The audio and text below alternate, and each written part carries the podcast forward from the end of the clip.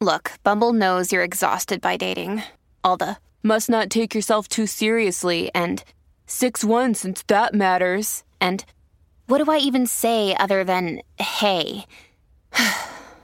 well, that's why they're introducing an all new Bumble with exciting features to make compatibility easier, starting the chat better, and dating safer. They've changed, so you don't have to. Download the new Bumble now. Another day is here, and you're ready for it. What to wear? Check. Breakfast, lunch, and dinner? Check. Planning for what's next and how to save for it? That's where Bank of America can help. For your financial to dos, Bank of America has experts ready to help get you closer to your goals. Get started at one of our local financial centers or 24 7 in our mobile banking app. Find a location near you at bankofamerica.com slash talk to us. What would you like the power to do?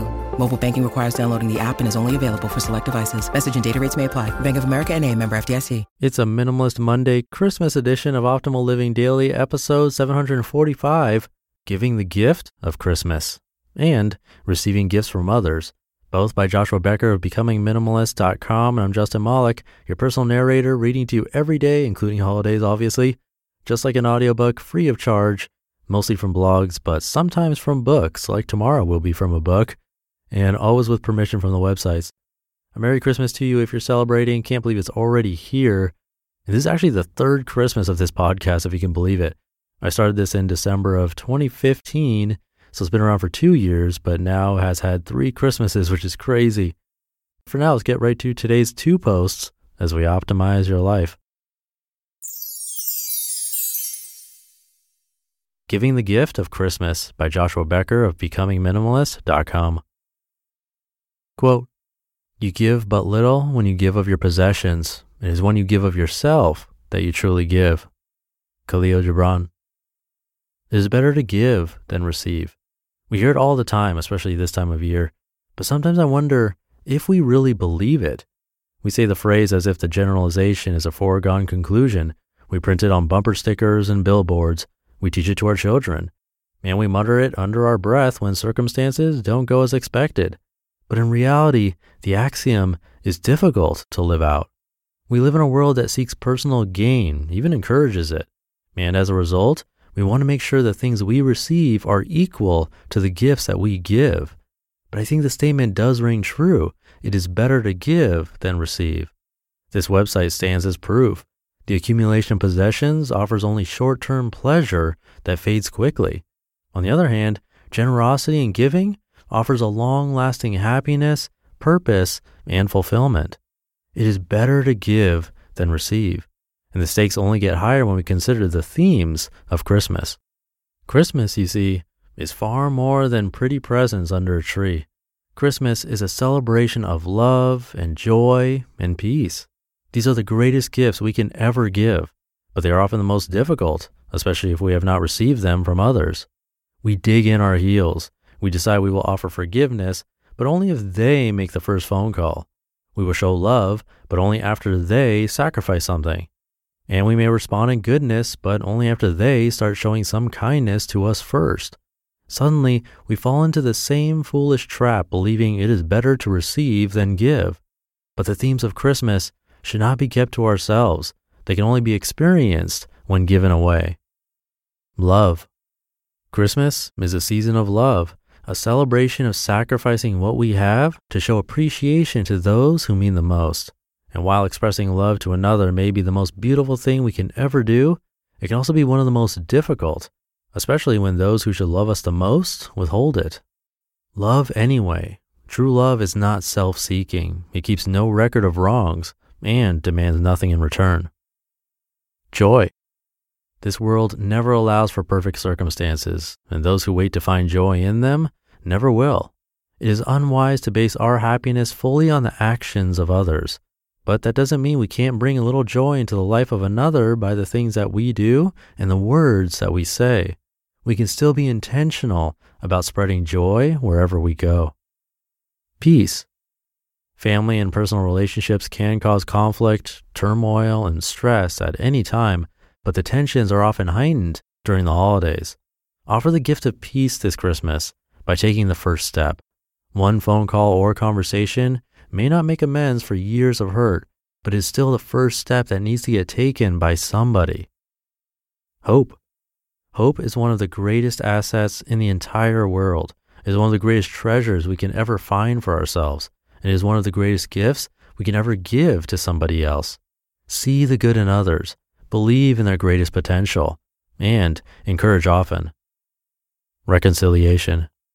At its heart, Christmas is a story of reconciliation. A baby was born to offer forgiveness to those who need it most. In the same way, the holiday season creates opportunity to offer forgiveness and reconciliation to those who need it most in our lives. We can take the first step. Even before an apology has ever been uttered, we can lay the foundation for reconciliation that makes it possible. Goodwill. People may desire to harm us, but wishing pain and suffering upon them in response only compounds the hurt. Harboring resentment, ill will, and bitterness in our hearts allows their actions to control us indefinitely into the future. On the other hand, wishing goodwill upon those who hurt us frees our soul, and it allows us to move on to better things. These are the themes of Christmas, and we should grant them freely. Maybe the greatest gifts we can give during Christmas are the very things we most desire to receive. Receiving Gifts from Others by Joshua Becker of BecomingMinimalist.com. An interesting conversation occurred with my wife last night when she informed that a good family friend of ours had offered to give our two year old daughter a large box of hand me down toys that her daughter had outgrown. Included in the collection is a large wooden dollhouse. My wife was interested to see how I would respond based on our decision to become minimalist. As I began to think through what it would mean to bring in a large number of toys, I had a number of questions for my wife. Number one, are the toys something that our daughter will enjoy playing? Easy answer yes, she absolutely loves dolls. That's her thing, playing with dolls. I can picture the joy on her face already of having a dollhouse to put them in. Shame on me if my quest to become minimalist would rob her of that joy. Number two, are the toys something that the other family wants to use to bless our family or just get out of their own house? We all know the family that graciously offers to give you their old treadmill or foosball table, not for the sake of blessing, but for the sake of removing the clutter from their own house. My wife assured me that they were genuinely hoping to bless our family, even to the point that the daughter ran up to her excitedly to tell about the toys that she had picked out for us. Number three, do we have toys that we can remove from our daughter's current collection to make room for the new ones? Absolutely. There are many toys in the toy room that my little girl has outgrown or no longer has an interest in. We will sort out some of those toys and remove them to make room for the new ones. I can't wait to see the joy on my daughter's face when the new dollhouse appears in our toy room. And I am very grateful for the wonderful family whose generosity will bring her that joy. Thank you. You just listened to the posts titled Giving the Gift of Christmas and Receiving Gifts from Others, both by Joshua Becker of BecomingMinimalist.com. When you need mealtime inspiration, it's worth shopping Kroger, where you'll find over 30,000 mouthwatering choices that excite your inner foodie. And no matter what tasty choice you make, you'll enjoy our everyday low prices, plus extra ways to save, like digital coupons worth over $600 each week. You can also save up to $1 off per gallon at the pump with fuel points. More savings and more inspiring flavors make shopping Kroger worth it every time. Kroger, fresh for everyone. Fuel restrictions apply. I hope whether or not you celebrate Christmas formally, that you're having a wonderful time. It means a lot that you're here listening to the show. I'm doing my best to bring you content that I truly think will help you optimize your life. I hope it's helpful, and I wish you all the best for these holidays and into the new year. Have a great start to this new week, and I'll be back tomorrow with a book excerpt. One of our regular authors has a brand new book coming out, which is super exciting. So I'll see you there where your optimal life awaits.